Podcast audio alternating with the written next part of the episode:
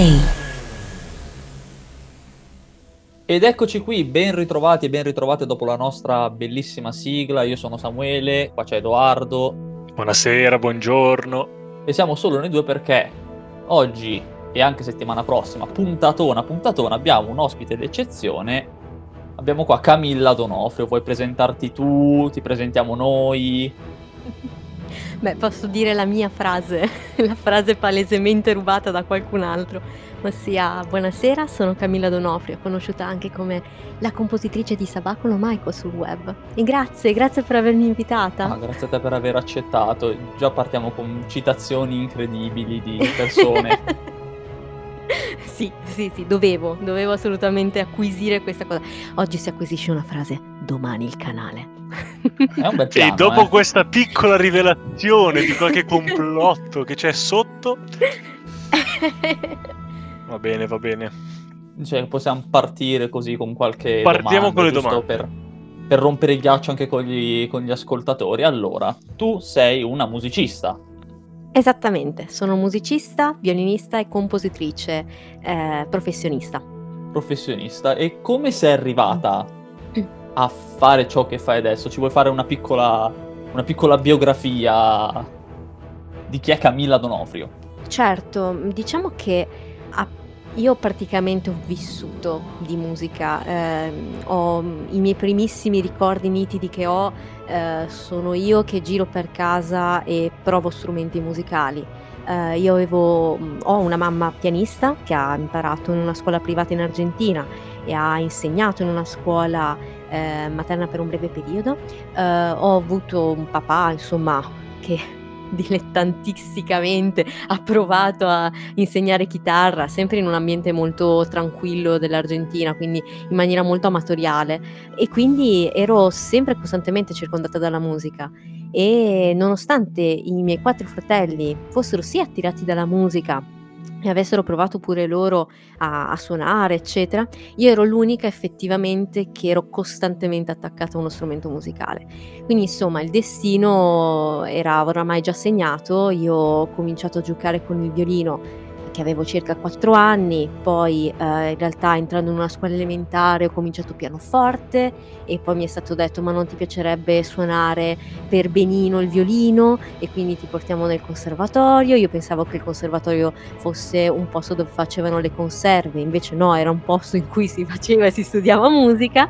E, e così poi ho fatto 9 anni della mia vita 10, 10 anni della mia vita lì dentro a fare principalmente musica classica e poi eh, insomma lì c'è stata la rottura più completa. Per farla molto breve, per non parlare del- dell'uomo primitivo, ecco, io mi sono ritrovata a un certo punto in cui mi sentivo pronta e preparata per ehm, affrontare una carriera da violinista solista però non mi sentivo realizzata. Mi- ogni volta che finivo un saggio, un concerto, avevo questa- questo costante malessere che mi faceva sentire inadeguata e mi faceva proprio sentire male con la musica classica, ma proprio male con, con tutto ciò che mi circondava, proprio in generale. Poteva essere una semplice fase adolescenziale in cui si cerca di essere un po' più ribellini, si cerca di eh, rompere un po' gli schemi, invece no, mm, mm, a oggi posso dire che mi ero proprio stancata di quella vita in cui mi sentivo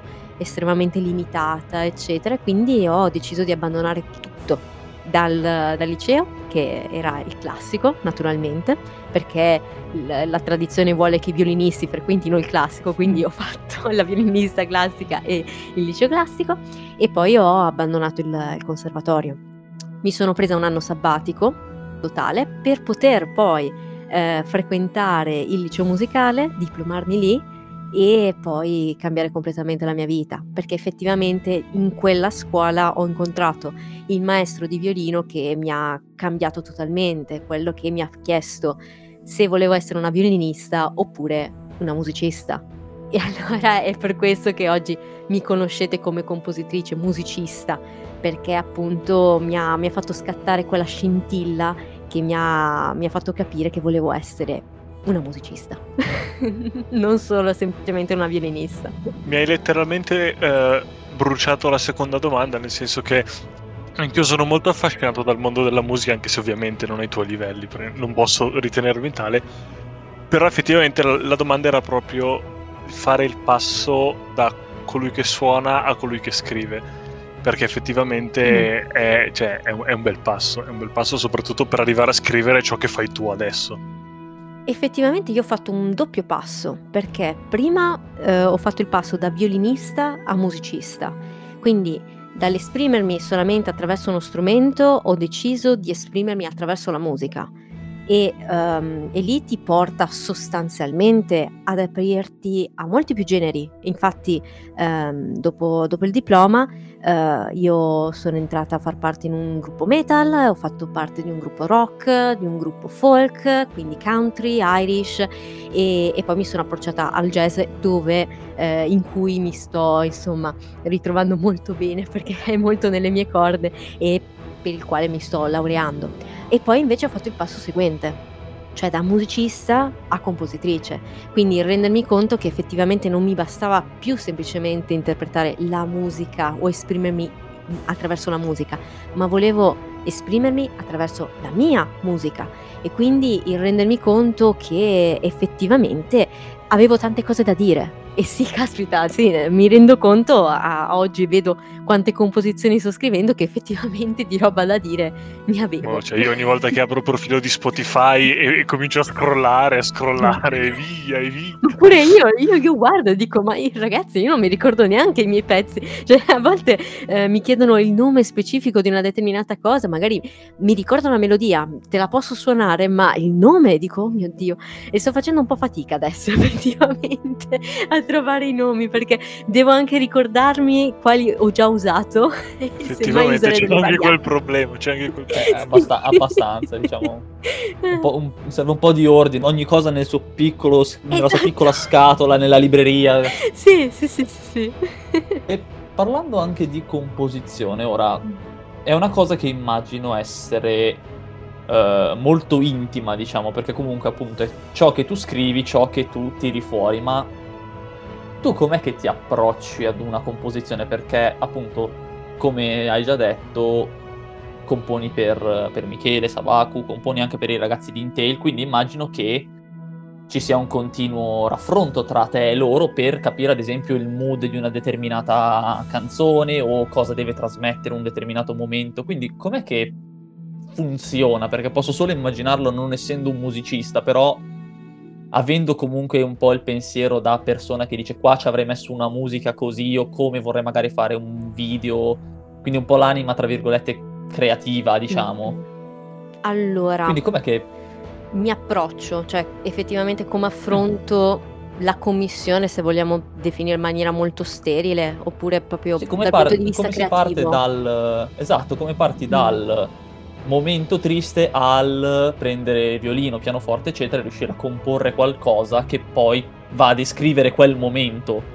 Perché alla fine quello è molto di quello che rimane. Curioso che tu abbia parlato di momento triste, perché effettivamente ehm, è, è è così, effettivamente può sembrare una cosa scontata dell'artista. Io, eh, io, mi definisco artista perché non trovo, non potrei spiegarmi, esprimermi in altre parole però ehm, effettivamente eh, hai azzeccato proprio le parole giuste. Um, io mi ritengo molto fortunata perché la composizione eh, è sempre stato un pallino che ha fatto parte della mia vita. Io intorno già ai 11-12 anni scrivevo qualche melodia, mi piaceva prendere magari la chitarra di mio padre, provare anche a scrivere qualche parola, eh, non mi sono mai permessa di registrare niente, anzi eh, molto spesso magari mi, mi ispiravo ai, ai, testi di Prince e quindi cercavo di rimaneggiarli un po', di adattarli un pochettino di più alla mia voce, perché mi piaceva proprio, mi piace, adoro Prince, mi piace proprio come figura artistica. Um, però, insomma, perché mi ritengo fortunata? Perché i ragazzi con cui sto collaborando adesso, sia Michele che Simone, un project leader di, di Intel, sono persone che mi lasciano carta bianca. Loro hanno avuto modo di ascoltare una mia composizione e hanno detto wow, io no, non so cos'altro dirti, io al massimo ti posso dare dei suggerimenti per farti capire che cosa mi piacerebbe sentire, ma io mi fido totalmente di te eh, una cosa è stata una delle forse la prima chiamata effettiva che ho fatto con Simone, mh, mm, consegnato il primo episodio di Lux Astra, stagione 3. Lui mi ha detto: "Guarda, io ti conoscevo, e ok, però non ti avevo mai ascoltata effettivamente". E io ho detto: Mizzica, che, che, atto di fiducia perché tu non, non, hai sentito niente di me e mi hai lasciato la stagione 3 di Luxastra. ok, ottimo, no pressure Milla, vai, go. Um, però uh, lui uh, mi fa, ho ascoltato, ho ascoltato i pezzi che hai scritto per Sabaco, ho ascoltato altri tuoi pezzi, mio Dio, che cosa meravigliosa, fammi sentire un po' questo primo episodio, lo lascio smaltire il primo episodio mi fa io non ho bisogno di dirti niente, io mi fido totalmente di te. Da adesso in avanti la musica la gestisci tu. E per me è veramente importante perché mi stai lasciando uno spazio nella quale posso essere io nella mia intimità e posso esprimermi esattamente come voglio. Raramente mi è capitato che qualcuno mi dicesse ok, mi piace, però preferirei qualcos'altro, oppure eh, prova a scrivermi qualcosa. Piuttosto mi dicevano, mi piace la partenza, possiamo migliorarlo. E questa è una cosa fondamentale, perché se ti ritrovi davanti a persone che non, ti dicono va tutto bene, va tutto bene, non, non migliori mai. Eh, eh. Invece no, no, no, di gente che vuole migliorarmi ce n'è ed è meraviglioso ascoltarli. Ma eh, per la maggior parte delle volte io mi ritrovo a dire ok, forse ho fatto qualcosa di buono, poi lo faccio ascoltare e mi dicono, Camilla, ma, ma hai scritto una cosa meravigliosa. Io dico, wow, e neanche me ne sono accorta, grazie. e ogni volta è così, ogni volta che mi arriva un complimento o una condivisione dolcissima sulle mie musiche, io rimango sorpresa perché io scrivo semplicemente quello che mi passa per la testa e cerco di farlo nella maniera più semplice e immediata possibile quindi qualcosa che sia semplice, dolce, chiaro e cerco anche di seguire un minimo le regole che ho imparato nel mio percorso di studi perché io non ho studiato composizione, io lo, ci tengo sempre a sottolinearlo, non ho studiato mai composizione, mai, mai fatto in conservatorio, co- ci ho provato, eh, primo anno di jazz ero iscritta a composizione jazz perché non esisteva violino jazz nel mio conservatorio, quindi l'ho aperta io la classe di violino jazz l'anno seguente, un casino, eh, quindi sono stata costretta a fare un corso di composizione jazz ed è stato molto divertente, però non, ho mai, non sono diplomata o laureata in composizione, quindi tutto ciò che scrivo e tutto ciò che sentite deriva da, da tanta tanta esperienza che parte appunto dalla bambina 11-12enne che si metteva a scrivere robine, quindi insomma quello è il mio curriculum. E tra l'altro una cosa che secondo me è da notare è che cioè, tu hai detto, gli hai dato il primo episodio e dal primo episodio hai detto che non avevi niente da dire questo è perché, cioè, anch'io da fruitore del contenuto, nel senso che anch'io guardo, guardo gli episodi di Intel, cioè, riesce a catturare, e, e secondo me cioè, è proprio questo il punto da centrare, cioè riesce a catturare il mood senza bisogno che, cioè non ti servono parole, tu vedi, la, cioè riesci a capire e a contestualizzare subito la musica. Tante volte io mi sono ri- ritrovato a vedere l'episodio, seguire la scena e sentire la musica ma non farci caso poi dopo un attimo mi fermo e dico, ma questa musica, cioè nel senso, sembra che fa parte della storia. E quella è la cosa che secondo me è, è la vera potenza della colonna sonora di Intel. Sembra lo, che lo faccia parte della tantissimo. storia. Mm, davvero tantissimo. E tra l'altro, io ogni volta che consegno un episodio ho sempre l'ansia di dire: Oh mio dio, sono in ritardo. Oh mio dio, magari non ho fatto bene determinati suoni. Oh mio dio, oh mio dio, oh mio dio. Perché appunto eh, la produzione di Intel è davvero tosta da seguire. È serrata. È, sì, serratissima. Eh, noi dobbiamo cercare di mantenere determinate scadenze perché sennò poi ci ritroviamo a rincorrerci. E dato che io sono una degli ultimi passaggi della, della produzione di un episodio di Lux Astra, sono il penultimo passaggio.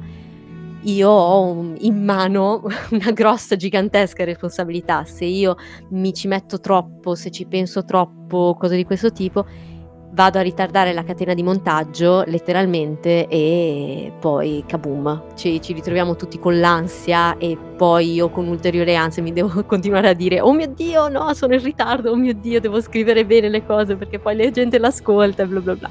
Però insomma Sono contentissima che eh, la mia paura più grande di intraprendere un progetto come quello di, di, di Luxastra eh, fosse quella di non poter comprendere del tutto il contesto, quella di non, mm. eh, di non, essere in grado, magari per limiti tecnici o per limiti miei creativi, eh, di non essere proprio in grado di rappresentare Luxastra.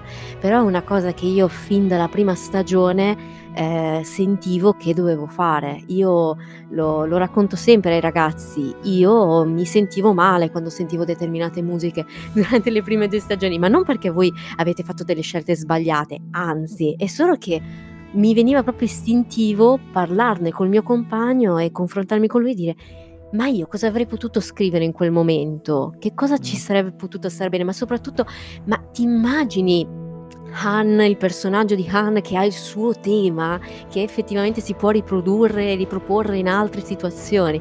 E quindi sono contentissima davvero che, che abbia tutto questo successo. E poi con questa stagione abbiamo messo un punto fermissimo, ossia la produzione di Ogni fiume va quella per me è stata la prima effettiva canzone Bella, che ho prodotto con altre persone, perché io ho sempre lavorato da sola ed è stato incredibile collaborare con Miguel Velázquez, che è il, mm, lo scrittore, l'autore delle, delle parole di ogni fiume va, e anche il pensare al fatto che questa cosa poteva essere trasposta anche in altri contesti e quindi poi creare la versione orchestrale che posso cantare io e quindi metterci anche della lore quella mettere... cioè, nel senso permettere che sia la nonna di Cina che faccia questo.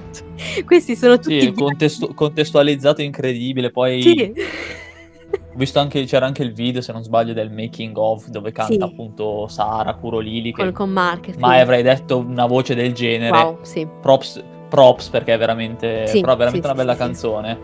Semplice perché appunto è molto, è molto comunque semplice, però è, è, legge- cioè è, leggera nel senso, non ci pensi quasi eh. a cantarla perché c'è questa voce, comunque questa tonalità bassa appunto. Sì Ba- basta, lieve che poi va ad aumentare. Stile fiume rapide comunque appunto. Io credo di averla ascoltata 15 volte, non sto scherzando, cioè la prima volta che l'ho sentita l'ho messa in loop per 15 volte, poi l'ho anche ascoltata dopo però. Tu pensa che volevamo fare anche una versione completa, cioè pensare ad altre strofe mm. e vedere se effettivamente fare una versione più allungata, però appunto lì potevamo perdere quella semplicità che appunto viene espressa, mm. perché alla fine sostanzialmente volevamo creare una, la canzone di un bardo. Sì, e quindi uh, ci, ci, ispiriamo a, alle canzoni bardiche più famose, sono tutte molto soft, sono prima di tutto cantabili da chiunque e infatti su questo ho lavorato tanto sulla voce di, di, di Sara. Um, ho, gli ho proprio chiesto parlami oppure dammi dei video in cui parli in maniera tale che io riesca a capire quale sia la tonalità più appropriata per la tua voce. E lì siamo riusciti a costruire una, una meravigliosa melodia, non perché l'ho scritta io, eh, ma perché Sara è riuscita a interpretarla in maniera eh, sublime e, ed è stato modesta comunque. Un piacere. La modestia più... è la prima delle mie mille virtù.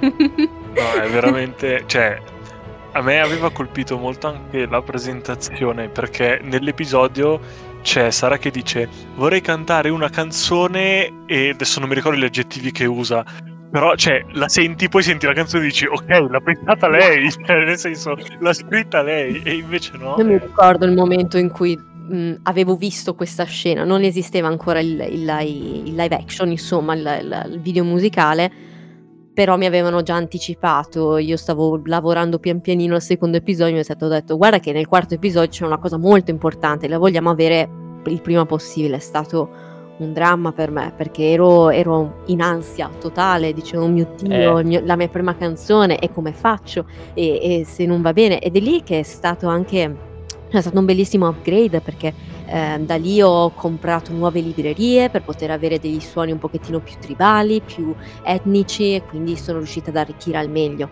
la strumentazione. Ma mi ricordo quel momento in cui mi hanno detto quella scena è importante Camilla, Ah, speriamo di farla bene. Sono contenta che Comunque alla il fine mood sia da riuscito. canzone Sì, sì, sì, il sì. mood da canzone bardica ce l'ha. C'è, appunto, infatti, perché, questo è eh, appunto, la- importantissimo. La, questione- la canzone da bardo e la canzone da taverna che devono anche cantare e commensare. Il fatto che tutto il Esatto! pubblico di Luxastra la canti, quella canzone. Tra l'altro c'è un libro che poi ti consiglierò bellissimo a riguardo, però vabbè. Splendido, Altri discorsi, altri discorsi. Allora, parlando adesso, domanda di rito che è sorta nel 2020-2021. Il tuo è un lavoro artistico e quindi appunto, come dicevi prima, ad esempio, trae ispirazione, tra virgolette, da Prince, ma immagino che comunque tutto ciò che tu incontri può essere un'ispirazione, quindi vedi un paesaggio, magari vai in un museo, una città all'estero, eccetera. Visto che siamo tutti chiusi in casa da più o meno un annetto buono, questa cosa ha impattato su produttività, soddisfazione, appunto anche ispirazioni che puoi avere per scrivere determinati pezzi o, o simili? Allora, la pandemia è stata una botta ehm, a tutto, su tutti, per tutti. Io ricordo tra l'altro che il giorno prima dell'inizio del lockdown mia madre era appena uscita dall'ospedale e gli è andata di fortuna, aveva fatto un'operazione anche abbastanza pericolosetta e mm, rischiava di rimanere lì per mesi e mesi per una cosa che non c'entrava assolutamente nulla con, eh, con la pandemia. E ricordo che quindi ero già parecchio stressata per questo. Poi, naturalmente, eh, io lavoro principalmente con agenzie, quindi tutti gli eventi, tutti i matrimoni, tutti i concerti sono stati cancellati. Per il resto, a dirla tutta, è brutto forse da dire, ma la pandemia mi ha fatto un favore perché costringendomi a stare a casa mi ha fatto rivalutare tutto ciò che stavo facendo in quel momento, perché effettivamente da prima di allora, da 5 anni circa, non mi fermavo un secondo, ero costantemente fuori di casa a suonare. E questo in un certo senso mh, metteva a rischio un pochettino la creatività, l'ispirazione, esatto. Quindi stando in casa, mh, a parte il fatto che mi sono trovata totalmente a mio agio perché eh, se non ero fuori a casa a suonare ero dentro in studio a lavorare, quindi non, non mi è Mm. cambiato assolutamente niente.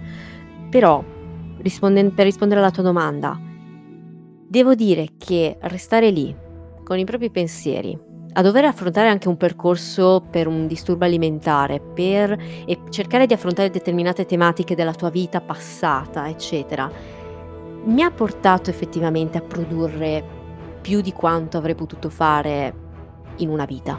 Perché, per esempio, eh, avevo in canna le musiche di Sabaku per l'Anima Oscura 2, ancora non avevo avuto il coraggio di pubblicare l'album Le Melodie del Deserto. Primo capitolo che ho voluto chiudere, l'ho, l'ho pubblicate ad aprile. Poi mi sono detta, ma a me che me frega? Chiamo di nuovo quelli di Intel e vediamo che cosa si può fare. Eravamo già in contatto per effettivamente combinare qualcosa. Si avvia la collaborazione con Intel. Anche lì, aprile, maggio, si parte. Poi, episodi. Poi sì, c'era una sorta di semi-lockdown e quindi ho ripreso anche i concerti, incontri e tutto il resto, bla bla bla. E si arriva novembre-dicembre in cui ho un album di il primo volume di Luxastra per, diciamo coronare, concludere la prima parte della stagione 3 e poi mi sono detta oh facciamo una tripletta. Io voglio concludere il mio album da solista il mio primo album da solista che raccoglie delle composizioni che rappresentano questi miei primi cinque anni da compositrice perché perché Mind è un album in cui troviamo la mia prima composizione in assoluto per violino che appunto è Mind. Abbiamo eh, Memories che ha vinto eh, un concorso che mi ha permesso di suonare allo Stadio Olimpico di Roma davanti a 20.000 persone per la giornata della gioventù, no, la giornata sì dei ragazzi e delle ragazze, eh, quello insomma di, indetto da, dal, dal Papa. Abbiamo Nature che è la colonna sonora del, del cortometraggio di Andrea Baglio, insomma un insieme di pezzi, di, di, emozioni che effettivamente hanno incorniciato e che mi hanno permesso di essere definita come compositrice del web o comunque sia come Camilla Donofrio. E l'ho fatto, l'ho fatto. Io il 31 dicembre a Capodanno ho pubblicato, ho detto, ho deciso, ho annunciato l'uscita del mio album e ho detto adesso sarà vostro per il 2021. E così è stato. io, io, sono particolarmente emozionata a parlarne perché non pensavo che un giorno sarei riuscita a, a pubblicarlo. Ci sono talmente tante, c'è tanta, tanto tanto di me in quell'album che ho anche paura solo di, di pensare di lasciarlo andare. Anche se ci sto già pensando al secondo o mm. terzo album da solista. Eh, ma è un po' come tutti i percorsi, diciamo, quando scegli di fare il primo passo e anche ad esempio faccio un paragone ora molto semplice, ad esempio io che ho iniziato quest'anno in radio, alla fine metterti in gioco, metterti in pubblico, magari dici ma lo faccio, non lo faccio, poi lo fai ma poi ti viene voglia di far sempre di più. Quindi esatto. organizzare sempre cose più grandi, sì. quindi ho fatto il primo, buona, è andata, vai, esatto. scrivi, da, dai, vai, sì, e cose. Sì, sì, sì, sì, perché poi a un certo punto ti arriva proprio il fastidio e dire perché lo lasci, cioè perché vuoi di più, perché lo vuoi ma anche, anzi, io ho il problema opposto, io piuttosto rimando, rimando, rimando finché le cose non le ho perfette. E mm. però se, se rimandi, rimandi, rimandi, le cose poi passano, il momento passa. E mi stava quasi dando fastidio eh, a portarmi dietro questo album perché i pezzi non sono nuovi, ok? Sono i, le prime composizioni che avevo scritto per violino e quindi sempre con l'idea un po' di eh, sembrare la Lindsay Sterling italiana, eh, fare l'occhiolino Mary Nesbitt e compagnia bella. Ecco, quindi avevo proprio bisogno di concludere questo 2020 e partire con questo 2021 con oh, tutto nuovo, tutto ben definito, proprio come una compositrice quasi seria, ecco.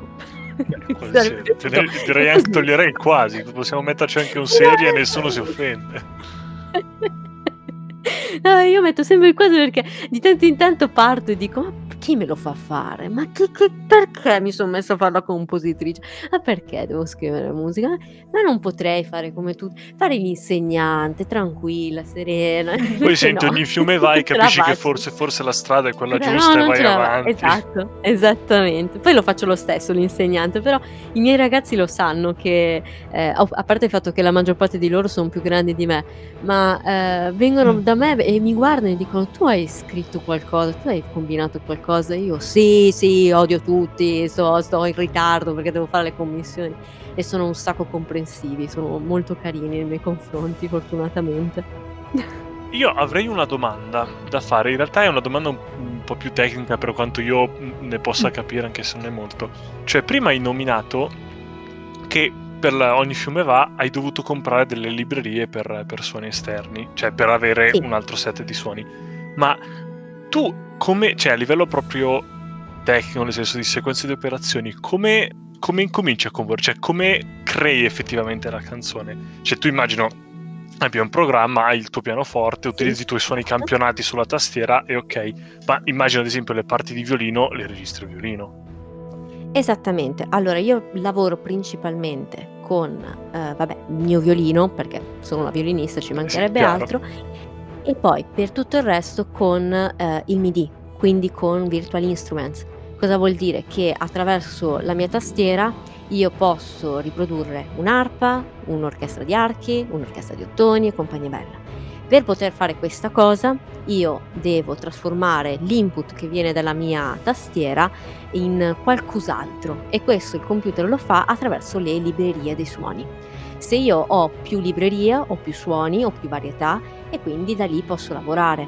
Ora, il discorso non è semplicemente compro la libreria così ho il suono già fatto e sto a posto. Sì, no, infatti, In anche realtà, perché per quel poco esatto. che ne esatto. conosco, comunque c'è, il, c'è tutto il discorso di anche cercare di partire da quello che c'è, ma poi creare il tuo suono. Esatto, non tanto per la questione renderlo più personale, ma proprio per il fatto che, per esempio, se io voglio riprodurre, questo per esempio nella, nella promo del fumetto di Galgit, il, la promo parte con eh, Galgit bambino che suona l'ocarina e io ho l'ocarina nella, nella libreria dei, dei miei suoni, ma se io non conosco l'ocarina come strumento, io lo suonerei esattamente come suonerei il pianoforte. Quindi risulterebbe finto, risulterebbe strano, eh, risulterebbe appunto MIDI, quindi virtuale. Sì, sì, cioè, ovviamente um, un'ocarina non può fare un accordo, quindi... Esattamente, esattamente. Poi bene o male le librerie più professionali, eccetera, ti danno delle indicazioni. Io sto lavorando con la Contact e la Contact ti dà anche tutte le indicazioni da dove proviene lo strumento, qual è il suo range, quindi insomma è difficile che ti metti a suonare, a scrivere delle cose che non esistono. Però per esempio per l'ocarina io ho comprato un'ocarina del cavolo, del cinese, Mm. Mi sono messa proprio a studiarla perché volevo capire effettivamente qual era l'approccio. E allora lo studio del suono diventa quello. Anche attraverso lo strumento MIDI cerco di capire come funziona lo strumento in sé, perché se no io mi metterei a suonarlo esattamente come il pianoforte e quindi mi ritroverei a fare delle cose che nella vita vera queste non, non esisterebbero mai. Questa è effettivamente una cosa a cui non avevo mai pensato, cioè il fatto di eh, considerare comunque l'aspetto reale dello strumento mm. virtuale perché certo. effettivamente cioè io penso vabbè ok i sintetizzatori quello è nel senso hai tutto il range esatto. tutto però se devi imitare esatto. uno strumento eh, devi dare conto dello strumento che stai, che stai imitando ti, ti, potrei fare un esempio praticissimo uh, hai presente Hollow Knight il, il videogioco eh, non l'ho eh, giocato ma sì ok il suo compositore che è meraviglioso, ha scritto delle musiche splendide. Um, Ce n'è una che... Ce n'è una? Una cioè... particolare dopo... Ok. Dopo ne parliamo. C'è che... un pezzo in particolare che si chiama Hornet, eh, che è una delle mie preferite, e la parte che ha scritto eh, Christopher eh, per violino in quel pezzo, sì, è fattibile, perché comunque sia, eh, le note sono quelle, non è che è andato a fare chissà che roba, ma se dovesse suonare un violinista vero, tipo la sottoscritta, molto probabilmente lo manderebbe a farsi benedire perché sono delle parti che effettivamente lui ha registrato sulla tastiera in MIDI e non ha tenuto conto effettivamente di come potessero risultare nella vita vera, ok? Quindi ci sono alcune cose, alcune parti che sono molto ostiche, molto scomode si dice in, in gergo perché un violinista eh, ha determinati, eh, determinate diteggiature, determinate arcate che possono funzionare meglio di altre e quindi tu compositore dovresti esserne consapevole, teoricamente. Ci può succedere, non, non succede. Io chissà quante volte ho scritto parti di chitarra che i miei chitarristi non suonerebbero mai nella vita, mm. però ecco, quello è proprio l'esempio pratico di, del, dello studio del suono e dello strumento attraverso il MIDI. Allora io mi aggancio in maniera quasi oserei dire da avvoltoio a questa citazione di Hollow Knight per chiederti tu sei appassionata di videogiochi? Sì. Streami su Twitch ogni tanto ti guardo visto che stai giocando